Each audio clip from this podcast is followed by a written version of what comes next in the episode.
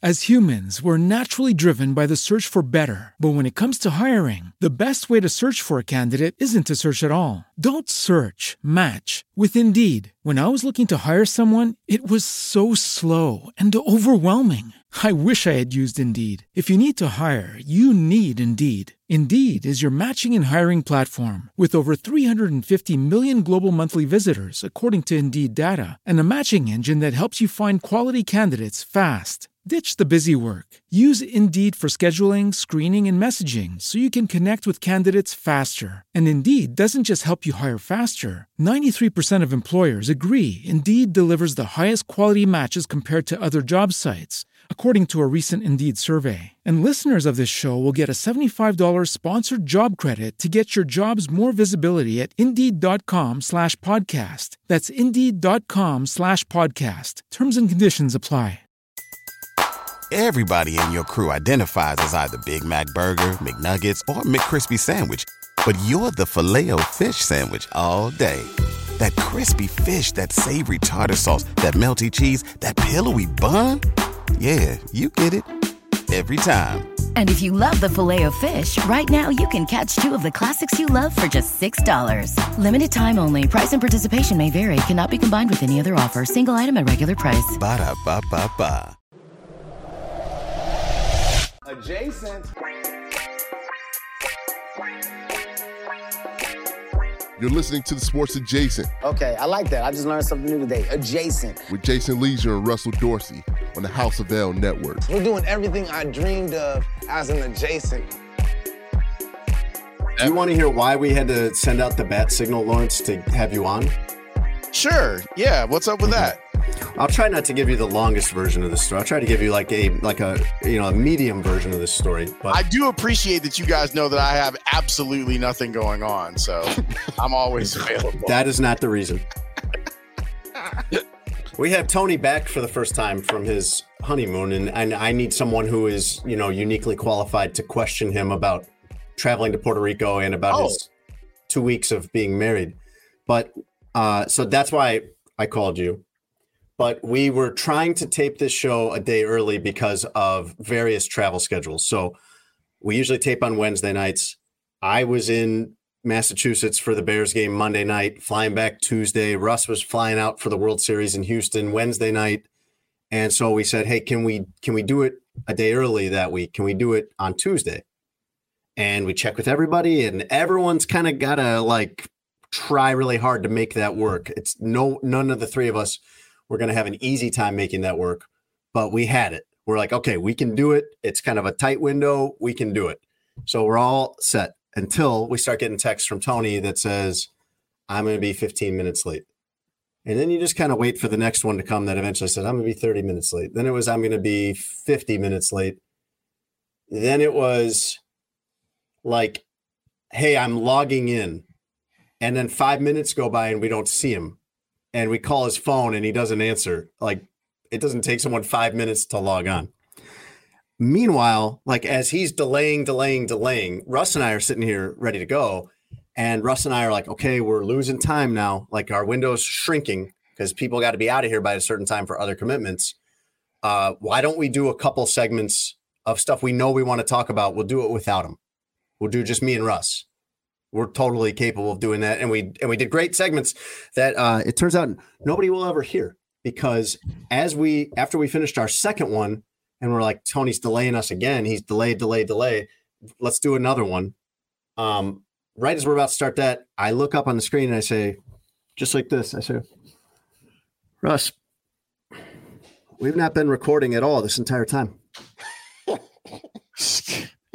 Come on. And I'm like biting my lip and clenching my fists. Like we've just done two segments that um don't exist. this is not a great commercial for House of L Inc. I'll tell you that much. It's right not.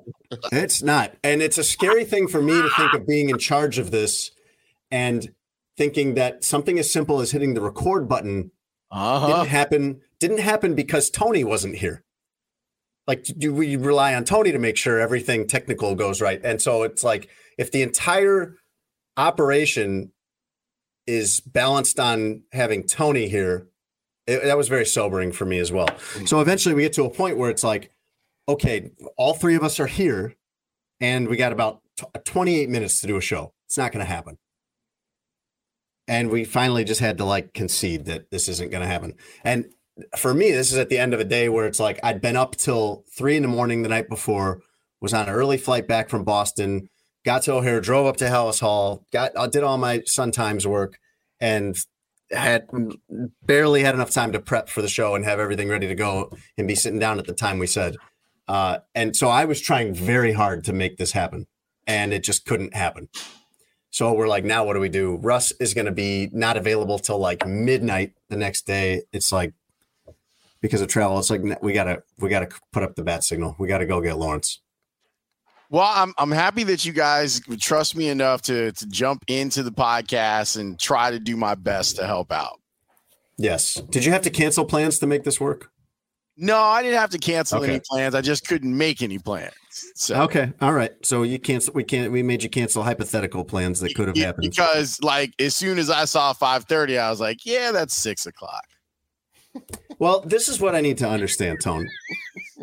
Because we got a lot of explanations from you. Mm-hmm. And this was not the first time it happened. And then it happened again mm-hmm. today, Mhm. where you said that you'd be here at a time. Mm-hmm. And then we get a text that says, no, it's actually going to be this time. And then in reality, it ends up actually being this time. And here's what I need to know. Okay. Things happen that make a person be late. And I always take you at your word. Like we've been very good friends for several years now. And so I I take you all the time as being honest. I have no reason to think otherwise. Mhm. What I got to understand is like are you are you delaying are you stringing us along? Like do you know from the beginning that you're not going to make that time and then you're just like, "Yeah, I'm in traffic. Yeah, I'm on my way. Yeah, just around the corner. Yeah, just about to park. Just about to log on." Like Mhm. just just level with me about which is the what's happening. Is it that, or are you a person that just doesn't actually understand the concept of time? And I don't say that to be insulting because some people are like that. I operate on actual time. Mhm. So I, ha- and I have no problem doing that. I know pretty much how long something takes or when I'm going to be somewhere. Like I don't have a lot of issues where I just totally miscalculate the amount of time I have, but my wife does. My wife all the time does. My uh, uh, or she doesn't know after the fact how long she spent on something. She'll be. like- I'll ask her how long do you think that took you, and she'll say twenty minutes. I'm like, no, that was an hour and a half. Mhm. So are are you a person that like I'm a creative man? I don't live by time, or are you like stringing us along all along, knowing you're not going to make the time you gave us? No, at the said time of scheduling, it was open. Um, Why are you talking Well- like a lawyer already? Yeah. Why does it feel like we're in a congressional hearing? That that is that is an immediate red flag. At the said time, At the said time of the scheduled said appointment, agreed upon appointment that we Mm-hmm. had as a group confirmed. Why are you talking like a lawyer, Tony? Tony, it's a simple question. Do you understand time? yes. Do you do you can are you a person that functions along an actual clock? Like that, Mhm. you look at your phone, you see what time it is. Mhm. It's the same time for me as it is for you. Mhm. Like, is that you or are you a person that doesn't really grasp time? The ubiquitous melancholy of the situation.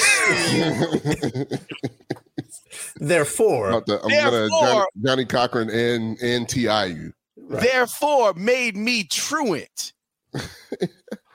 Um, yeah, I mean, again, at the at the said time, it was correct, but things happen throughout the day that I am not in control of. I know.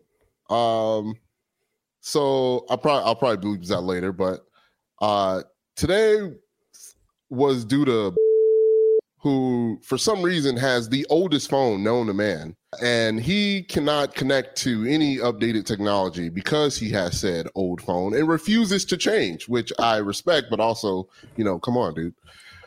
um, so that, That delayed the time significantly, significantly because uh, you know Well, uh, here's what it is, Jason. Tony, the producer, hates this because he can't get the the audio that he wanted or the video that he wanted from Tony, the person, loves it because he's that person. Why should I change? You change instead. So he respects that probably has a flip phone and, and Mhm. or a rotary phone or whatever it is that he's doing out in the mountains that that makes it difficult for you to get in touch with him and for him to have audio that's worthy of being put on a major platform. Yes, therein lies my conundrum uh, as a human being and as uh, a producer. Okay, but that only you're only explaining part of the issue here. Like that part makes sense from the standpoint of you said you'd be here at 5:30, Mhm. and then you sent us a text at like five o'clock. So with some warning this time, saying, "Hey, it's going to be 5:45." Mhm. Um, but then you don't log on till like six. It was yeah, it was five fifty five. Like that's the like that's the part. Yeah. Okay. okay, Tone. Mhm. Like, why are you like why why is the oh, did you misestimate or like what what part leads to me and Lawrence sitting here at 5:45 thinking you're going to be here and then waiting 10 more minutes I didn't think he was. and you're gonna not. Lawrence Uh, knew better, yeah. Well, I mean that that's that's it. We were Oh, but that part's yeah. not fault. no, no, no. I mean, if if the interview was supposed to start at four o'clock, it's supposed to be a twenty minute interview. If it's pushed back another twenty five minutes, therein lies my travel time to be on time. Ate it up. So I, I mean, what? A, Your text says I'm leaving the studio now. I'll be Mhm. ready at 5:45. We don't see you till 5:55. Mhm. That's the part. There's the gap. You see? He, he did give us the 10 minute warning though. Because I Tony, here's what's going on. Mhm. Jason wants to know if you're gaslighting us or not. And the thing is, is that Mhm. if he were gaslighting us, he would tell us that he wasn't gaslighting us. So I'm Yeah, not sure right. if it's even worth asking him the Mhm. question, is he gaslighting us? That's all. I'm trying to figure out is this is this just innocent? Is it just Tony head in the clouds creative type? Or is this Tony being like, all right, I gotta delay, I gotta just feed these guys whatever. I gotta tell them I'm on my way. I gotta tell them I'm parking the car. I gotta tell them I'm logging on right now, even though I'm not. Like, which is it? He knows that we're two people that absolutely love him. So he knows that there's a level of of that which will be like, okay, like we'll just understand. Yeah, that's Tony. Oh well. Uh, crazy Tony. Uh, there he is. Can't, Okay. can't be on time. Crazy Tony. Our I, our investigation has gotten us nowhere. He's given us no concrete answers at any point. So Has- hasn't he though? Hasn't he? He's just left us to figure this out ourselves, as usual. Welcome to Sports Adjacent. I'm Jason Lieser. I've got, uh, as a co host today, a special treat for you guys. Lawrence Holmes in for Russ. Russ is out covering the World Series. He is in Houston. And, uh, well, if you were listening to our little pre show meeting there, you, you know all the details on that. But, Lawrence, very happy to have you back. It's been a while. Oh, I love you guys, man. So this is a lot of fun. Like this is I look forward to this. Like I and, and the thing is that I've I'm finding this balance in podcasting where I make an ask of someone and it is immediately like paid forward to someone asking me something. So I, I feel like I have to keep the cosmic balance. So I asked Dominique Foxworth to be Mhm. on House of L and it, he jumped through a lot of hoops to do it for me and i truly appreciate it and the episode is fire so check it out after you're done listening to this episode of sports adjacent but i knew like as soon as i finished it like literally i finished the interview and i got the text from you and i was like see this is this is the universe balancing itself out Well, the reason I specifically wanted you, and you were the only person that I asked to do this, uh, to fill in on short notice, is because we got Tony Gill back. Tony Gill producing the show today for the first time since getting married. And I think everybody wants there to be a a quality, a strong journalistic look into to- Mr. Tony Gill, married man of two weeks. And I'm not sure who else could have done it besides if Russ wasn't going to be here, I think it had to be you. there there could have been other people. I mean, look, the Tony's wedding had a bunch of good journalists. Al- Although the the scheduling would not have worked, Layla would have been totally fine. at being one of the the the hosts of this podcast, but she's working, so that's out. You could have gone with Brendan McCaffrey. He would have done a good job. I because he's hilarious anyway. But there's there's a ton of people that you could have gone with just from that room alone. I mean, everyone came out to go see young Tony Gill get married. I feel like you're telling me right now that you wish I would have done that. I mean, I probably should have Okay. been the last resort, but it's totally fine. It's fine. I right. was like I said, I wasn't doing nothing. Like last night, had you asked me to do it, I wouldn't have been able to because I went to go see Black Adam. But tonight, I'm not doing anything. So, at le- I mean, I definitely wasn't after you guys asked me because All right. my time isn't valuable. Right. Uh, uh, Everything you've said so far is conveyed. I'm thrilled to be here today. Nothing says I'm happy to be here like, shouldn't you have asked these other 10 people first? I'm just saying that there were other people in the room that would have been up to the task of of being able to share in the joy of Tony and Stephanie's nuptials. But I am qualified to be on this show because along with being at the wedding, I've also been to Puerto Rico. Oh, okay, good. I have not. And so I'm sure you'll have a lot of good questions on that. Tony went on his honeymoon to Puerto Rico, by the way. Uh, we're going to get more into that. And uh, we're going to, I'd like to hear what you thought of Black Adam, actually. And uh, we'll talk about uh, Aaron Rodgers. We'll get into a few other things once we get going here. But uh, Sports Adjacent is brought to you by Sheets and Giggles. You can go to sheetsgiggles.com slash SA and you'll get $230 off their new mattress uh, eucalyptus mattress designed for perfect firmness and comfort, keeps you cool, uh, sustainable. A lot of good things about this mat this mattress, and two hundred and thirty dollars off is a pretty good discount. Uh, I don't know anywhere else you're going where they're giving you a two hundred and thirty dollar off discount like that, and you don't even need a promo code. Just go to sheetsgiggles.com slash SA. Sports Adjacent is also brought to you by BetMGM. You can go to betmgm.com or download the BetMGM app and get our great offer. Uh, use our promo code adjacent200. And if you bet $10 on any NFL game, you win $200 in free bets if either team scores a touchdown in that game. Just use our promo code adjacent200. Bet MGM, the king of sportsbooks. Tony, welcome back. Thank you. Appreciate I'm- it. Glad to be back. Uh, should we start with Puerto Rico?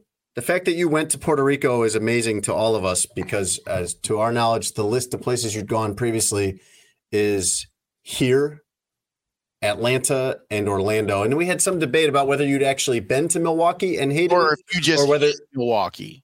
or whether you just hate on Milwaukee from afar and have never actually set foot there. No, I've But- been in Milwaukee multiple times. Okay, multiple times. Still There we whack. go. Okay, Every time. good. That's what it says on their water tower. Actually, Milwaukee still whack. Still whack. Right. Uh, so, how did you navigate Puerto Rico? Almost like going to another country. Wait, wait, wait. Before you answer that, Tony, realize that Jason and I legit had a dinner Mhm. where we were trying to figure out where we should suggest that you go for your honeymoon. When you say that, he's gonna he, see in his mind, he's imagining that that's the whole reason we had dinner No, was to have this conversation. This was part of a this was a an offshoot of. But Tony thinks we got together to have dinner to talk about his life, and that was the only reason. but we but we did spend some significant time talking about it because we were We- trying to figure out where you would be most comfortable.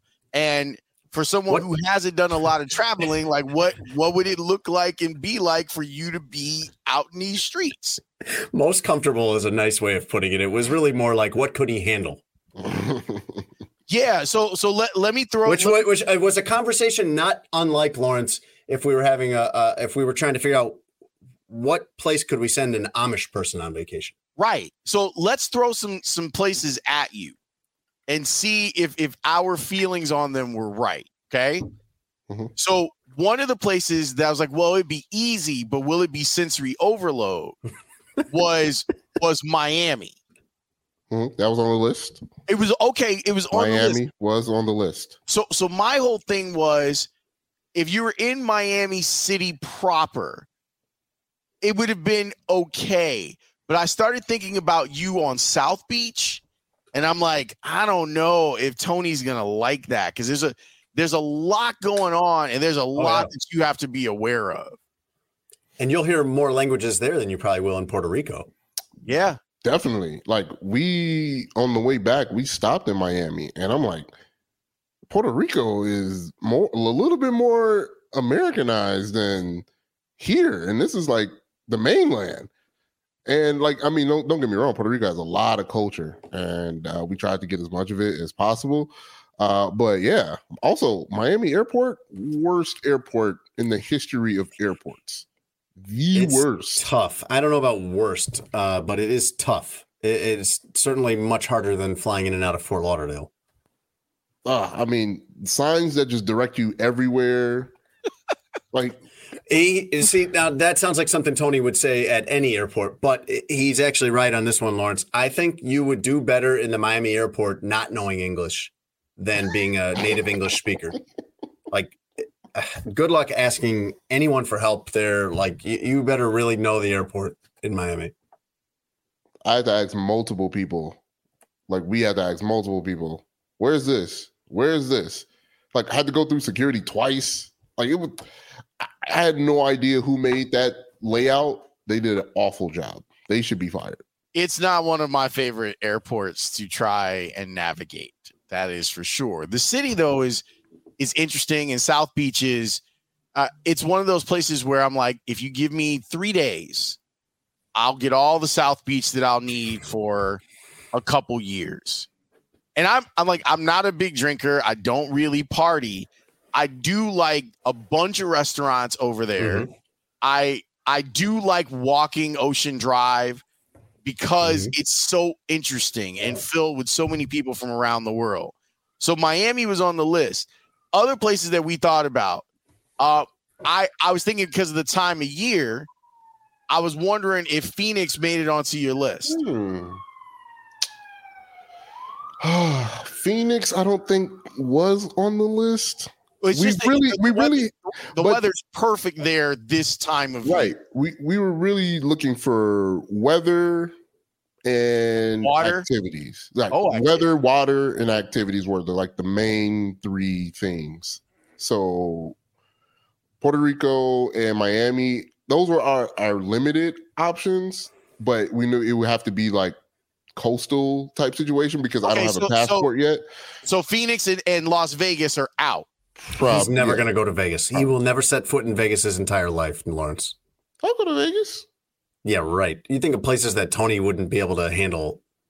That's top of the list. That and like middle of Manhattan. I think we Yeah, talked about we- New Orleans, but I think we Yeah. ruled out New Orleans for Tony as too wild. That Tony would would not go for that. Now New Orleans would give you the water, but Mhm. not in the same type of way. Um, Yeah. it, that water's intrusive uh, down in New Orleans, and we thought like, I I feel like, do you think that you could have handled Bourbon Street? Yeah. No. Okay, Yeah. I mean, No, absolutely here's, not. Here's here's here's my thing is like I'm just looking for like great food spots. And like those places in their main areas, all those places have great food spots. Like we went to Puerto Rico, we ate very well. Like I Like bet. they take their their food really seriously, and everything was fresh. Um, and it ended up working out because right, like the hurricane came through. Um, you know, it kind of went through the other side of the island, uh, and then it hit Miami. So the the timing and where we went ended up working out in San Juan, where there were they were still operational. Everybody was fully functional, doing their thing, um, and we had no weather issues. So like going to Puerto Rico and San Juan ended up being like a it, it, it ended up being a blessing. We didn't have to cancel, reschedule, or anything. What was the best thing you ate while you th- were there? Oh, that is a good question. Outback? Um, they had all the things. No, of That- course I- you do. I- of course they, They do. had Yeah. all the things. We were, we're, I'm looking like, is that a Morgan's? And they had a and there's there's legit a sizzler in San Juan. Yep. It might be the last place on earth, Yep. but there is a sizzler. This is right what this there is in what he was Juan. amazed by, Lawrence. This is what he was amazed by on the honeymoon. Oh. Is they got Subway and Dunkin' Donuts. This is incredible. It's incredible. It's America or This something. is unbelievable. we uh we didn't go to any uh, uh, the only like main places like large international places was like this local cvs or walgreens um but we we we tr- we tried to eat local all the local those local spots you know, breakfast. We had a local spot. I don't remember, you know, names or anything, but um man, everything was really good. Like, I don't know if I can pick one because there was nothing that I didn't get that I didn't finish or didn't like. Wow. Yeah, it was everything was great. Um, I don't want to, you know, lean. I don't want to. My first instinct was to say the tacos, but that's too easy. So I, I I can't pick one. Everything everything was great. Everything was fresh, and I and I get it because like in the parts where we were, there's a lot of touristy things. So there's a lot of competition out there for your dollar. So you they can't really slack off on the food because they'll get run out of business real quick. Because all all we do is look at the reviews, right, to see which places to go. So um everybody was like, you know, it seems like everybody's like in competition with each other to all right, we got to make it fresh, we got to make sure it's on time, we got to make sure our service the service was gr- great everywhere. Um so yeah, it was the food was was a was a large piece of the of what I enjoyed about San Juan. Okay, so now I'm like, this is great. We figured that travel would open your horizons, which is Mhm. great. So now are you are you thirsty to go someplace else having been to Puerto Rico? I am more intrigued to go to other places. Um, and it's see, my, my whole thing is it's just about planes. And it's weird. It's like I'm not scared of planes. I'm not scared of dying. It's just I don't like the way planes make me feel physically. Like I'm always having a headache. Like, I'm always feel like I'm out of it when I'm on an airplane and I've tried different stuff like hydrate, make sure I get enough rest, but like just I don't know. I just I hate the way airplanes make me feel and if there's an annoyance on the plane or anything to help contribute to the weird feeling that I get on airplanes, like I just I do not like it. And An considering like You better I shut that baby up. oh, there was this kid on, on, the, on the airplane back. Oh, damn. He asked every question possible. And to his parents' credit, they answered every one of those questions, which just made me like more noise. Like, just just tell your kid to be quiet and take a nap or something. It was uh it, it was This, this is where you get the best parenting advice is from uh, childless Tony. Do Uh, I, I picture that would be you on the plane asking Stephanie a million questions. Like, how did you navigate traveling almost internationally and getting around a place you had no familiarity with and where the dominant language is Spanish? Um, actually, everybody that we dealt with spoke English, and I think that was a easy transition for me because we didn't have to. One, we didn't. They take the American dollar, uh, and two, it's America. their whole right. It's also America, so Right, there's it, it helps a whole lot that you know people know English. But um, luckily and fortunately, Stephanie knows a little bit of Spanish to get by. So if there was any discrepancy with anything, she was able to kind of communicate uh, enough uh, for us to get through. Uh, so yeah, it was that part wasn't as difficult as I thought it was going to be because everybody knows what the deal is, you know, in the the area. So everybody s- speaks, and I didn't want to confuse people because Lawrence, you always talk about the diaspora, right? The the Puerto Rican diaspora. Well, is- the, the Spanish diet. It would be the Puerto Puerto Rico would be the confluence of the black and Mhm. Spanish diaspora. yeah, Like it's it's, it's- the perfect it's it's the concentric circles of both of those things. So Mhm. It's it's very possible that there is a Spanish speaking person who looks, Looks like, like- Tony yeah. on yeah. the oh, island. oh yeah, it was, and I didn't want to confuse because I I wanted to kind of you know start off the conversation saying you know hola just to you know break the ice or whatever the awkwardness may be, but they also may think because of Correct. the widespread of how many types of Puerto Ricans that are there. I didn't want to confuse them to think that I primarily speak Spanish. And I'm like, let me just say hi and hello to people because I, I don't want them to be confused because, you know, they could be like Stephanie, she could have been confused as a person that is a native. I could have been confused as a person that is I mean, a native. honestly, all three all three of us. all could. three of us, yes. I've seen, I, I saw so many pigmentations of uh Puerto Rican people that it it was amazing to see It's beautiful, that right? you couldn't it, it was great. You couldn't tell who was a native and who was a tourist just because it was a uh, a- a mix of, of of so many different people and colors. It was it, it was really eye-opening to say the least. Lawrence, when we we went a few years ago to France, and anytime we travel internationally, uh, my wife teaches my daughters like a decent amount of whatever language they speak there, so they can kind of get around, like just basic stuff, like about food and about hotel and you know where's the bathroom, that kind of stuff. Uh, but the kids wanted to learn the how to say, "Can I pet your dog, please?" oh, and but that's not a tourism book phrase so they learned that and then they would say that to people on the street walking their dog in paris and when you say something that's that elaborate in that language they assume well you must be a french speaker so they would immediately start talking to the kids in french and the kids would have no idea what was going on they'd have no idea what they were saying they're like i've only learned that exact question and i this don't know how to respond specific phrase Right. that that that I want to use so that I can connect with you. But that's all right though. Like that's that's how Montreal is. Mon- Montreal to me is I love that place. Like I could legit see myself living. i know you talk about it all the time I love I love Montreal. yeah It's the same type of thing where if you open a conversation in French, people will speak to you in French.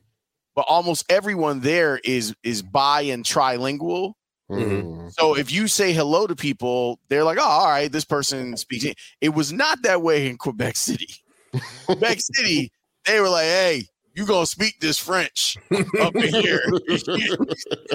you're not gonna you're not gonna get away with, with all that American you over there doing. You gonna speak this French?"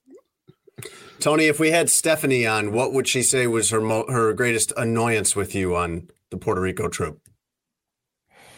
Um, probably interacting with the flight attendants. You know, very jo- jovially. Oh, were you like uh, what do you mean? you were like you were like everybody's annoying dad on there, like cracking jokes with the flight attendant, yeah, yeah. Uh, being we, way too chummy with people you don't know. we uh, we got the uh, the the exit row, so we had extra leg room, which I appreciated. okay, Uh, good. But there's a certain responsibility that comes with being on the exit row. Not really. There that that they go over with you before the plane takes off, how to do the exit things and and whatnot. Uh, and uh, on our You're uh, describing didn't- that like it's some kind of training. oh yeah, very. They basically you know, just ask, "Are you hard willing to help? Yes, say yes, or we'll move you." Like, this like, isn't uh, like a class. This isn't like orientation for the exit row. But you know, I took it very seriously. Though took my course you did. responsibility very seriously. You know, as the uh, uh, hero, uh, so to speak, yeah, of the uh, the situation. I may need a comic book, Lawrence. Uh, we can do that. The exit row man, like you'd be the guy row. that's exit row man. Exit row, man. always willing to sit in the exit row and then and then like every every story there's there is no event like always there is no event I mean, I'm sure so that you don't have is to do anything there's some sort of like FAA violation, but could you imagine like you're going through some sort of tragedy where you have to be activated as the exit row person and you freeze up? What they gonna do? They gonna sue you? You gonna get arrested for that because you were scared? But before you were like, yes, I will help and open the door on the exit row. right Man, what they gonna do to you? Come on. there's like 12 people sitting in the exit row but tony thinks like he's tony has appointed himself like exit row captain so Yeah. did you have like a lot of questions about this about your your newfound role I did. on the I did. flight? Where where was the where was the professional actually flight attendant? Where are you going to be during this situation? you, you asked know? them where they're gonna be while Yeah. why Yeah, I mean, I, I need to know all the information so I can help protect this plane. All right. I'm tired of these mother. you're not an air snakes. marshal Oh, he, no. he thinks he's an air marshal in He, this think, he thinks he was Wesley Snipes in Passenger 57. Ugh. But yeah, that was that was probably it. you are something else, man. But so, but now the honeymoon's over, literally and figuratively. Like you Mhm. got to, uh, now you got to be Mr. Tony Gill. You got to be like domesticated husband here. Mhm. Like, uh, what adjustments have you made? And if the answer is none, then you're doing this wrong. Yeah. No, um putting her first is the the thing that I've learned is most important. So um and I know like, you know, we've been, you know, joking about the trip and stuff like that, but like this is like a big one for me in terms of adjustment. Like now I ask myself that question every time there's a decision that needs to be made. Now incorporating her and thinking of how would this impact her or how would this affect her if I make this decision or making sure, hey, before I do, before I say yes to this, what would Stephanie think? What would, you know, how would Stephanie feel, you know, about that? So, um, and it's come up multiple times. Like Lawrence, you know, um, I had a couple uh, or I had an interview um, things, but that that's one of the bigger examples, like right, changing jobs or moving or anything like that. But even like little stuff, like we're slowly incorporating everything to our new place. Um, oh, where would this go? Instead of just putting something there, Or Right. where should right? Where should I move this instead of just I'll move this here?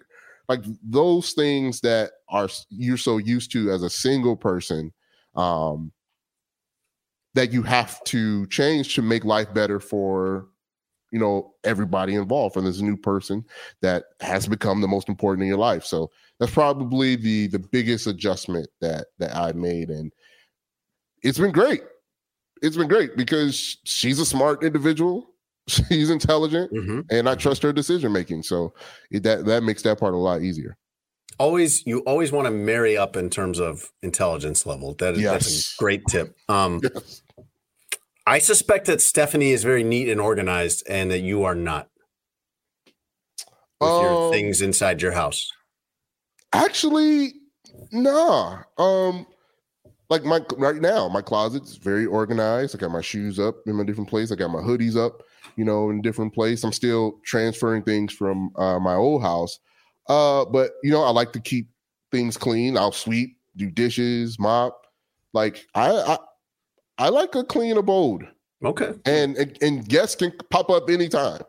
So you know, I, I want a nice place to for people to come over and relax and stuff like that. So yeah, that's that. Even though she is the more organized person, right? Like she did a lot of the legwork. There's there's For that, and the there's wedding? that. She she probably never revealed on a podcast, for example, that one of her changes in life was that she was now going to shower more frequently. Like this is what kind of led my led me down this path of questioning. Uh, yeah, yeah. That's also that's also been a thing. okay. Will you go? Will you go back to Puerto Rico? Are you looking like? W- w- did you leave there? Oh man, man, we didn't do enough. I want to come back to this place. We talked on our on our last day there and i was like i wouldn't mind coming back here because there's there was a bunch of stuff that we didn't really get to see. So we went to old san juan right? Absolutely, it's great. Gorgeous. it's amazing. It's they updated the the physical buildings but the way the landscape is the cobblestone feels right. It still feels old, and I thought that was amazing to see. Um, but we didn't see the castle. That's one thing that we didn't do, and I would love to go back and see that. Um, also, we kind of stayed primarily in the tourist area outside of uh, going an hour out of the city uh, to kayak. Um, so I want to see where the the the real people are, and we got a couple uh, examples or places to go, like on our last day, from like our Uber drivers that we didn't get a chance to see. So yeah, Puerto Rico is definitely on the list uh, to come back to. Okay, so look, let me give you a little bit of uh, stuff that I wish I would have learned earlier in Mhm. traveling. It's okay to go back to places that you like. Mhm. People are going to tell you, man, you got to go here and here and here and here and here. And yes, you should do that. But if there are places that you like that you feel comfortable in, Mhm. don't hesitate to go back there. Mm, See, I feel like you got to go to a bunch of places first. Like when your list of places you've been is as short as his, you got to go see a bunch more places, and then you start saying, "Okay, I love going to Phoenix. I'm gonna start going back to Phoenix. I'm gonna start going back to Puerto Rico." I just don't want him to be like, I got to go to 20 places and then then finally I can go back to a place I like. If he liked it, I hear you. then he doesn't I have hear to you. go to Albuquerque. You know, I, like I, I hear you completely, but what I'm afraid of is okay, I've been to Puerto Rico. I understand it. I know how to get there. I know the exit roll rules. I'm good. I can go back to Puerto Rico. Puerto Rico is safe. I got it. I know how to do Puerto Rico. And then never anywhere else. That's All what I'm it- concerned about. Tony, it shouldn't be your next trip. Oh no, no, no! It's not. It's not going to be the next trip. No, But no. but uh, yeah, we we do plan to return at some point. Um, but yeah, yeah, I, I enjoyed my trip. It was great. We were right by the ocean, um, so that was that was fun. So yeah, I'll, we definitely plan on going back. What are your responsibilities in the house, Tone? A lot of times, I don't know how if every marriage is like this, but I know like in my house, things kind of get divided up. Like I handle the laundry, for example, Mhm. and I but I don't ever do the dishes really. My wife does the dishes, and that's just pretty much how it falls. I don't know how we got to that, but there's like five or six chores that I always do, and 5 or Mhm. six chores that she always does. Like, what are you what are you responsible for in the house now? Um, we're still figuring that out.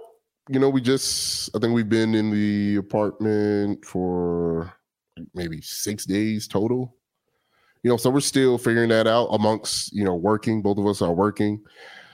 Um, so I have a lot of time during the day periods because she works. So I'll handle like, you know, setting up the internet or cable or things of that that nature. Um, she's definitely a better cook than I am, even though I can cook some chicken. You know, I'm a real chicken guy. Feel me? You've yeah, you've told us. Yep, told you guys. Uh, and that salmon, Salmon. you know, stemmy. um, Stomach but yeah. rumbling. He told me. I'm shocked that you didn't. but we still figuring it out. I- I'm I'm really impressed that you said salmon and not salmon. Oh no, I'm a big salmon guy. I'm a big, big salmon guy. Don't don't don't try that salmon in front of me. You understand me? Salmon. I will say it real quick as soon as you say it, salmon. uh, but we're still we're still we're still figuring that part out.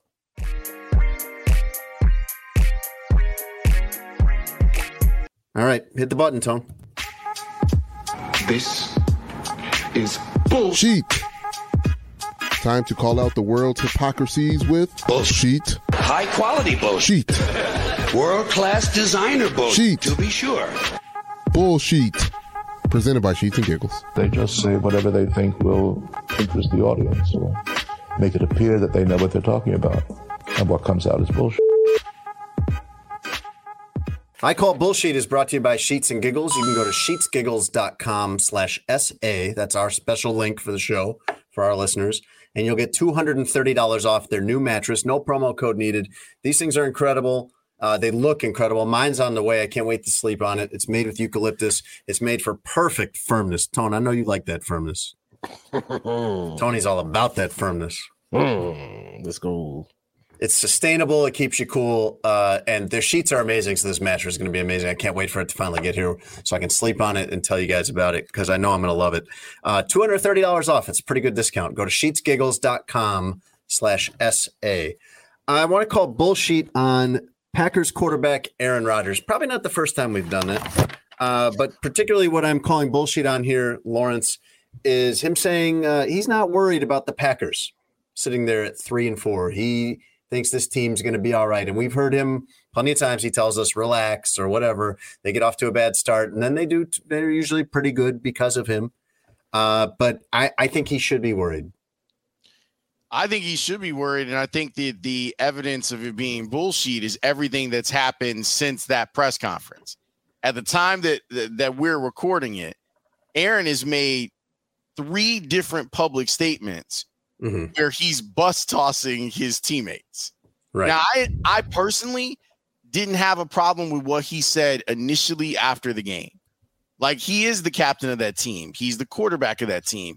So I understand it. But for him to then kind of do the the the chuckle hut on the McAfee show talking about other people and not like not pointing the thumb like that. I imagine that that doesn't feel good if you're one of those young guys on the offense, and it's a whole different vibe. Where like I, to to compare him to another great, we know that things are bad in Tampa Bay, right? Mm-hmm. And we know that we've seen Tom Brady like in the moment get after his teammates on the sideline, which is he, something he's done for the last at least 18 years that he's been playing in the league. He would never do that publicly behind a microphone.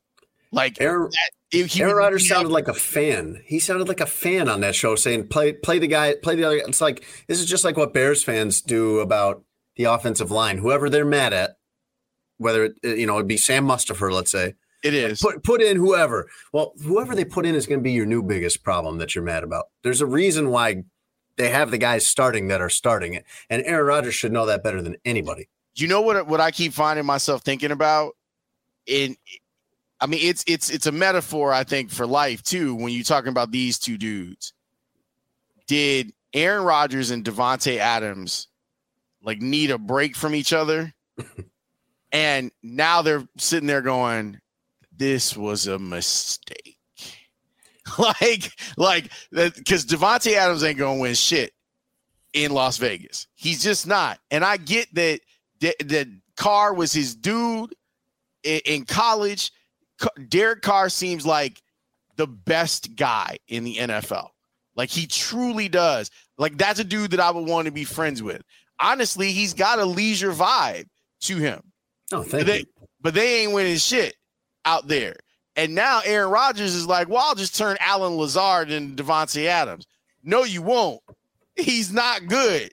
So you took all the money and you took all the power and made it almost impossible for Green Bay to re-sign Davante Adams. This is this is what that future looks like. You are getting a look at your dystopian future. And and while I would understand if I were Davante Adams, and he's he has been on the record saying that it had nothing to do with Aaron Rodgers. I would understand him being like, I don't want to do this. I want to be closer to where my people can come and drive and see me and all that stuff. But at some point, and it seems like it's already happened, the losing gets frustrating. So Mhm. both of those guys have made headlines for stuff that their teams aren't doing and how they reacted to it. Davante out here pushing cameraman, and then on Twitter, like, I hope you see this, like the dumbest apology ever. And Aaron Rodgers suspended for that. Aaron Rodgers cannot wait to toss people under the bus. And he knows and and seeing seeing him talk today, um, it he's already starting to move back towards some of the the talking points hmm. that he was using to explain himself last year after people found out that he was lying about being vaccinated. He's all like it's all coming together for him where he's able to to walk into this space of well uh, how dare I say anything? I don't want to get. He's already using loaded language and stuff like that. You know the, the reason why people don't like him no more. And he always acts like that's everyone else's fault. Correct. It's your fault that you know. Uh, I, of course, I told the truth about being vaccinated. All this, like, it's you guys are misinterpreting what I'm saying. You guys are are spinning what I'm saying. Whatever. Um, I I've never been in the position to turn down millions of dollars, but I always think in cases where guys are talking about this much money, where you've made so much money in your career, or where the offer is, I think he signed for three years, 150 million. Like, what about three years, 120 million, and you're happier? because you have what you need to do your job well and to enjoy it. Um, one of the reasons why he has always been right when he's told us to relax and chill out about the Packers getting off to a bad start is because he's been great. He's not great this year. He's Yeah, good. he's he's not He's terrible. fine, but he's not he's not transcendent. He's Yeah. not taking Allen Lazard and turning him into Davante Adams. He's So I- taking he's taking that decline that should happen. Like I- I- at some point At this year, 39. some someone's gonna probably I, I I would imagine that the athletic or someone will do a deep dive on this, but these dudes are outliers, and we've been treating them like they're they're the standard. LeBron is an outlier. No mm-hmm. one should be doing what they're doing it what he's doing in his 20th season. Aaron Rodgers is an outlier. Tom Brady mm-hmm. is an outlier. Matt And Ryan is the norm. right, Matt Ryan Matt Ryan is he's the Drew extreme Brees. he's the extreme of Yeah. of No, man, right. you really should have stopped playing when you were 33 years old. Drew Brees, I think he got out like right, like he saw it and he was like, you know what? I'm gonna go do TV. And, and so there's a lesson to be learned here. It's all well and good to try and push yourself beyond your limits, to try to be an outlier. I'm worried about this with DeMar DeRozan because because DeMar doesn't want to hear you talk about the concept of well, you know, I mean, you're you're older, and that's not a knock on you. mhm. Like it's it's just what happens. Like at some point, you're not going to be available. Like it's all you know what ends up happening and guys will say well you know i'm just getting a little like I, it's not that i'm old it's just that i'm hurt well yeah that's what happens A- as you get older your Right. body is more susceptible to breaking down therefore hurt more easily and you recover Right. from it slower. correct and you're and you're not going to be available for as long so that takes away your effectiveness as a player. You might still in a vacuum or in a small sample be able to be the great player that you are. But over 82 games in an NBA schedule over 162 like we're Yasmani Grandal got old fast Mhm. for the White Sox. Like he's super old right now and he's not that old. And Tom Brady, like after years of us saying that it's probably over, and he's still like is what you were saying about Aaron Rodgers, Jason. He's still good, Mhm. but you can see the drop from goat level to pretty decent quarterback, and the difference that it makes between goat level play and being above average. But yeah, bullshit on him, man. Like Aaron Rodgers, it's he has become one of the most unlikable guys. I know. In and he was so he was so likable a few years ago. I mean, he was Yeah. just, he was a- an individual. You liked his game. Like there was a lot to like about Aaron Rodgers a few years ago, and I think I feel like he's just gotten like he's gone way too far in the character. Tony, you know something about that? Hmm. Yeah, I mean, and he was coming up after an unlikable guy, which made him more likable, right? Like coming after Brett Favre, who I mean, I mean, but Brett, Brett Favre, Favre was pretty loved. Yeah, uh, throughout his- the country. people disliking him is retroactive to his career. Yeah, It- it- mm, I, I thought I thought the way, especially the way it ended for him in Green Bay, that he became like No, but remember, like that, even when he's come back, like they lo- like obviously seeing him play for the Vikings. If you're a Green Bay fan, hurts, but they've reconciled that, you know. Mhm. But what he's been post career or towards the end of his career and post career has he's a monster. Like Mhm. he's he's a monster that still hasn't quite been held accountable for all the stuff that he's done. And I'm hoping with this this malfeasance in Mississippi Mhm. that that there is an actual comeuppance for him because he deserves it. my biggest thing with Aaron and why I think is is bullshit is because I don't think Aaron wants to win more than he wants people to believe that he's done all he's can to win. Mm, that's interesting. Um that because it's, it, that that he- it's not his fault. right that he likes the it's not my fault. He likes Because it everyone takes- caping for him. Right. It takes a it takes a lot to win a Super Bowl, right? Like we just talked about outli- outliers. Like Brady is an outlier for what he's doing and for how he's won, and it takes a lot of of whatever's in Brady to continue to do that. I I don't know if Aaron wants that or wants it that bad. I think he likes to be known as the perfecter of the craft, but not necessarily with the winning, because he could have done that. They were, I think, if he really wanted to win, he would have went somewhere else, got to where there are a couple better pieces defensively. Off, do what the NBA players are doing that's in that's impacting the NFL with the quarterbacks. I don't like the situation. I'm going to go where I feel where I can win and where I can, you know, put up numbers. And he didn't do that. He didn't do that. So I I don't think he likes I don't think he wants to win as bad as he wants to be blamed for not winning. Lawrence, I, think he's go ahead.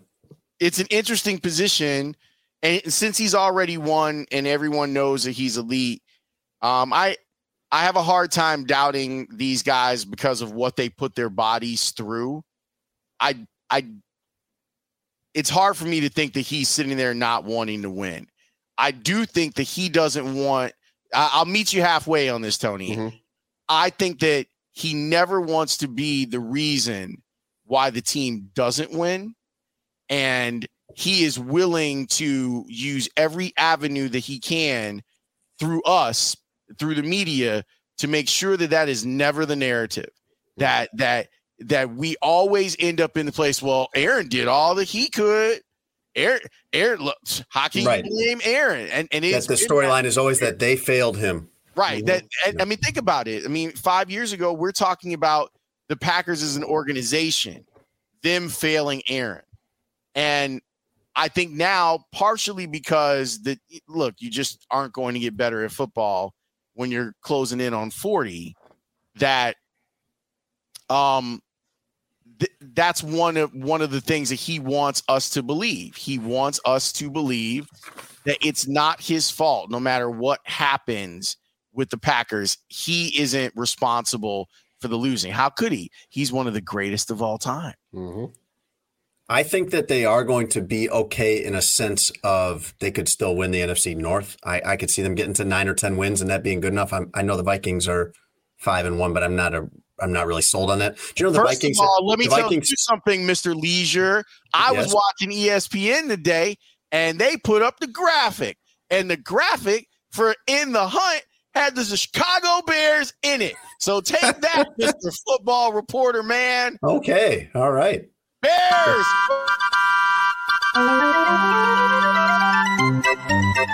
Now it's time for a Chicago Bears segment we call. This is fine. I'm okay with the events that are unfolding currently. Everything's fine. That's okay. Things are going to be okay.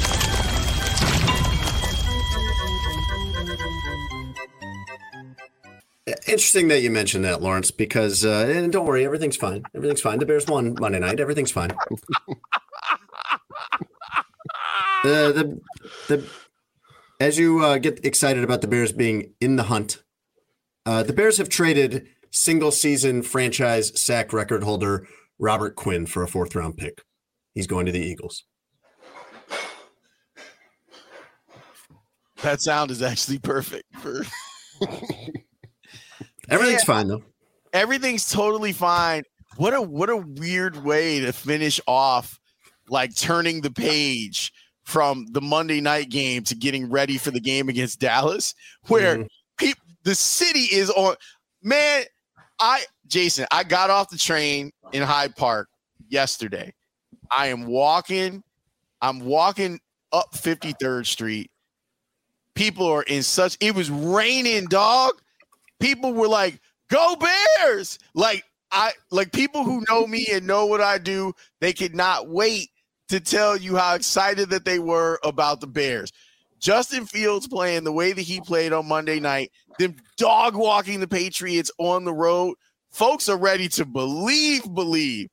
And then the Bears are like, oh yeah, so the guy that that draws the double teams on defense, mm-hmm. we gonna trade him it's the right thing to do. It's the sensible thing to do. They should have done this in the summer, probably, and maybe gotten more for it. But it's also a wet blanket on the biggest win they've had in a long time. By the way, we're still in a fire sale, just so you guys know.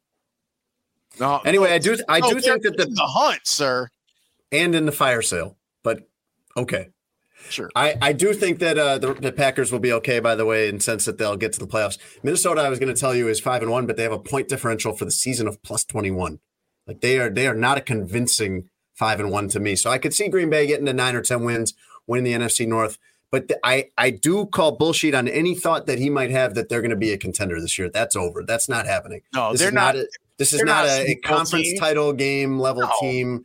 And if you're Aaron Rodgers, that's what you play for at this point. You're not playing to go nine and eight and win the division by default because nobody else is good. I call bullshit is brought to you by Sheets and Giggles. Again, you can get $230 off their new mattress by using our link, sheetsgiggles.com slash SA.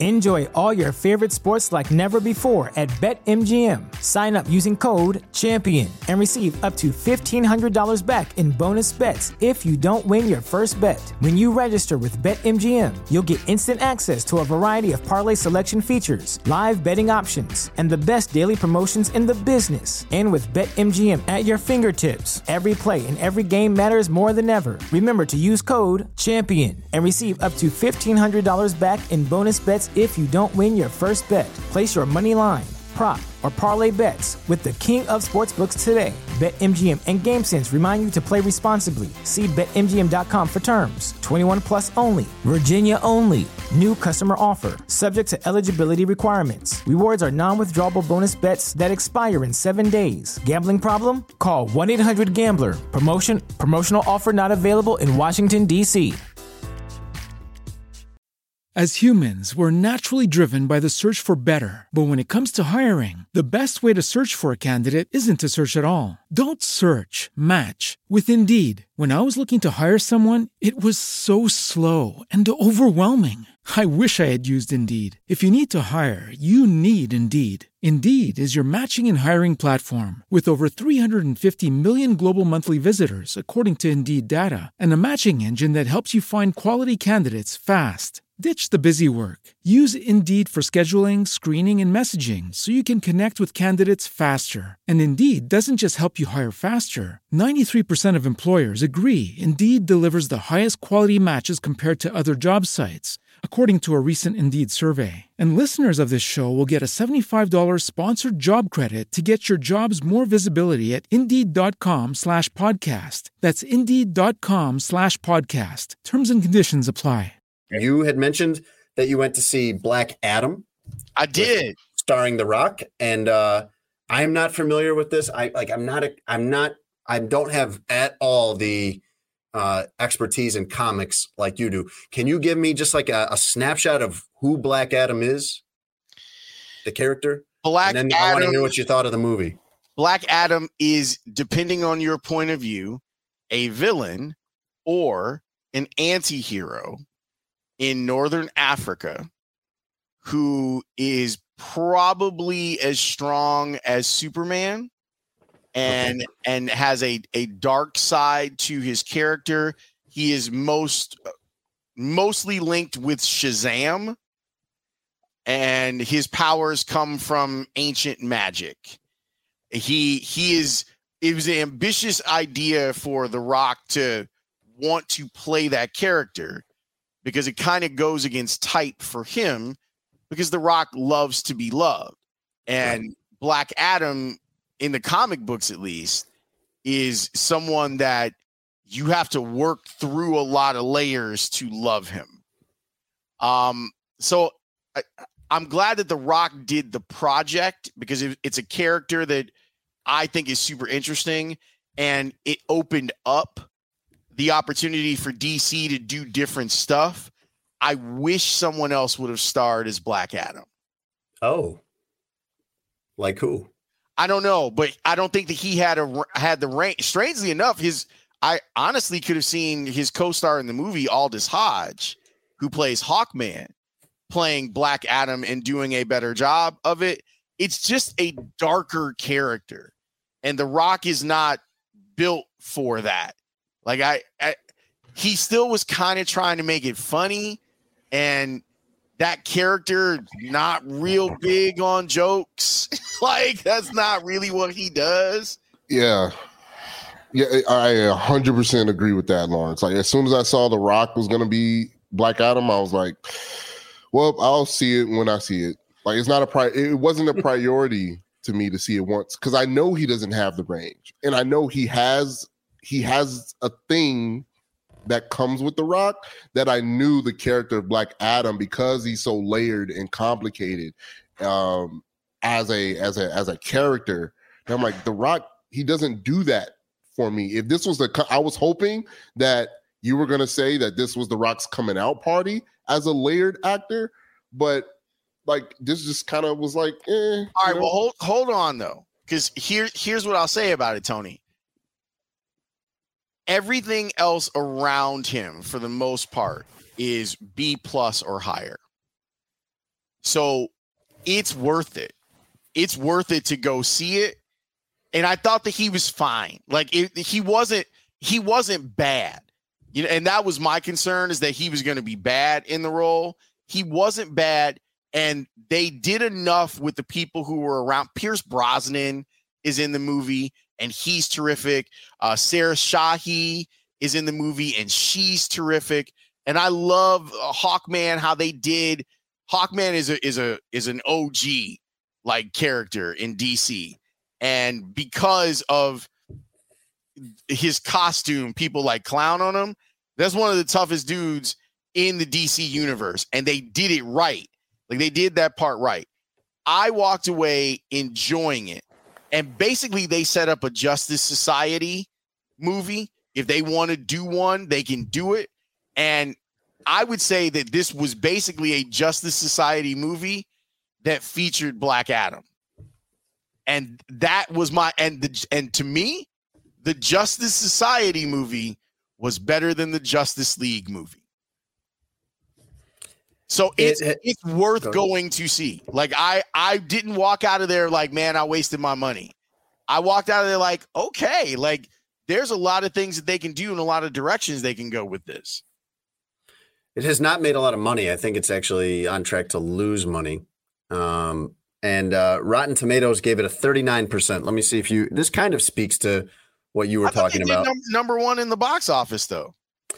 I am looking at the latest numbers are uh, that it has done 153 million at the box office with a budget of about 200 million. Yeah, they'll. I mean, they'll make that It's- money back. It's going to take some catching up. But uh, Rotten Tomatoes kind of seems to um, look at it, the consensus review. I don't know how much you trust Rotten Tomatoes. I, I like it in general, but it got a 39%. And uh, the consensus criticism is that Black Adam may end up pointing the way to an exciting future for DC films. But as a standalone experience, it's a wildly uneven letdown. I, I see. My thing is, is like I feel like DC is rushing, trying to catch up with what Marvel has created over the last twenty years or so, um, and I don't like that. That annoys me. Um, that I know what they're doing. I know what they're trying to do, and they don't seem that much invested in telling the story. Now, I will give it a shot due to Lawrence's uh, recommendation, uh, but I know it's going to come back. They're trying to build out their universe. This this universe needed a hard restart, uh, and I feel like whatever they do, trying to build on top of their bad foundation, is just going to lead to more disappointment in grander movies. So when you say this was a Justice Society movie, which I fully expected, but I don't need the rush to the mega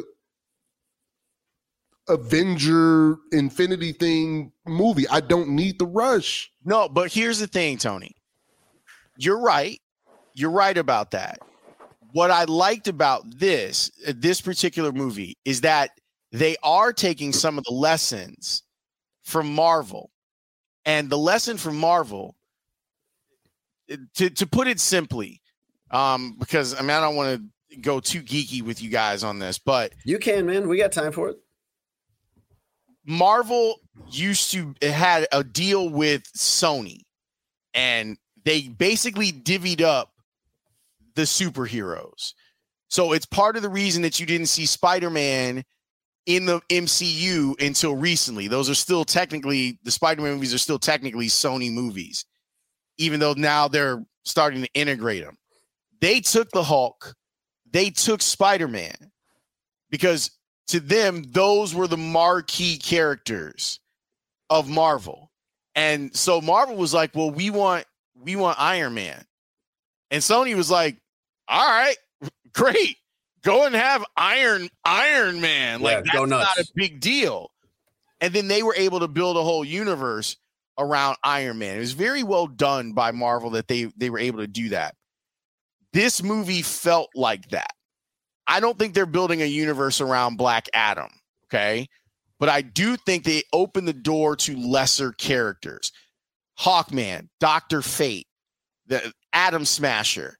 They made it so that they're what I liked about it is they keep trying to sell us the Holy Trinity.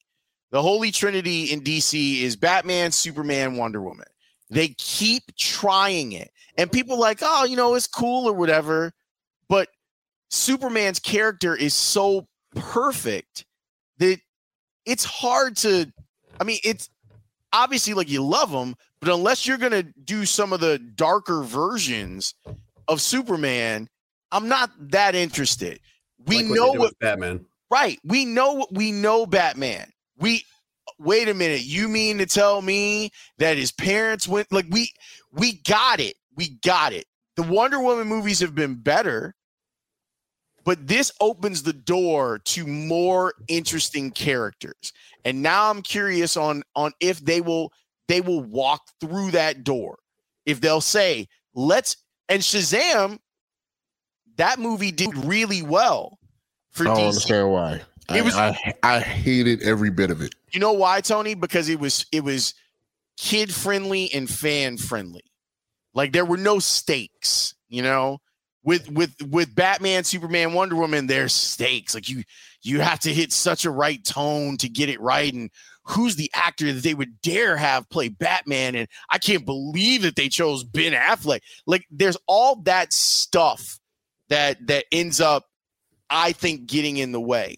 And I I was concerned about Black Adam. Like I was like, man, this is, you know, this is going to be The Rock as Black Adam and not Black Adam, right?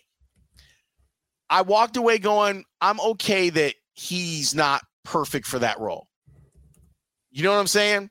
I walked away going, this was totally fine.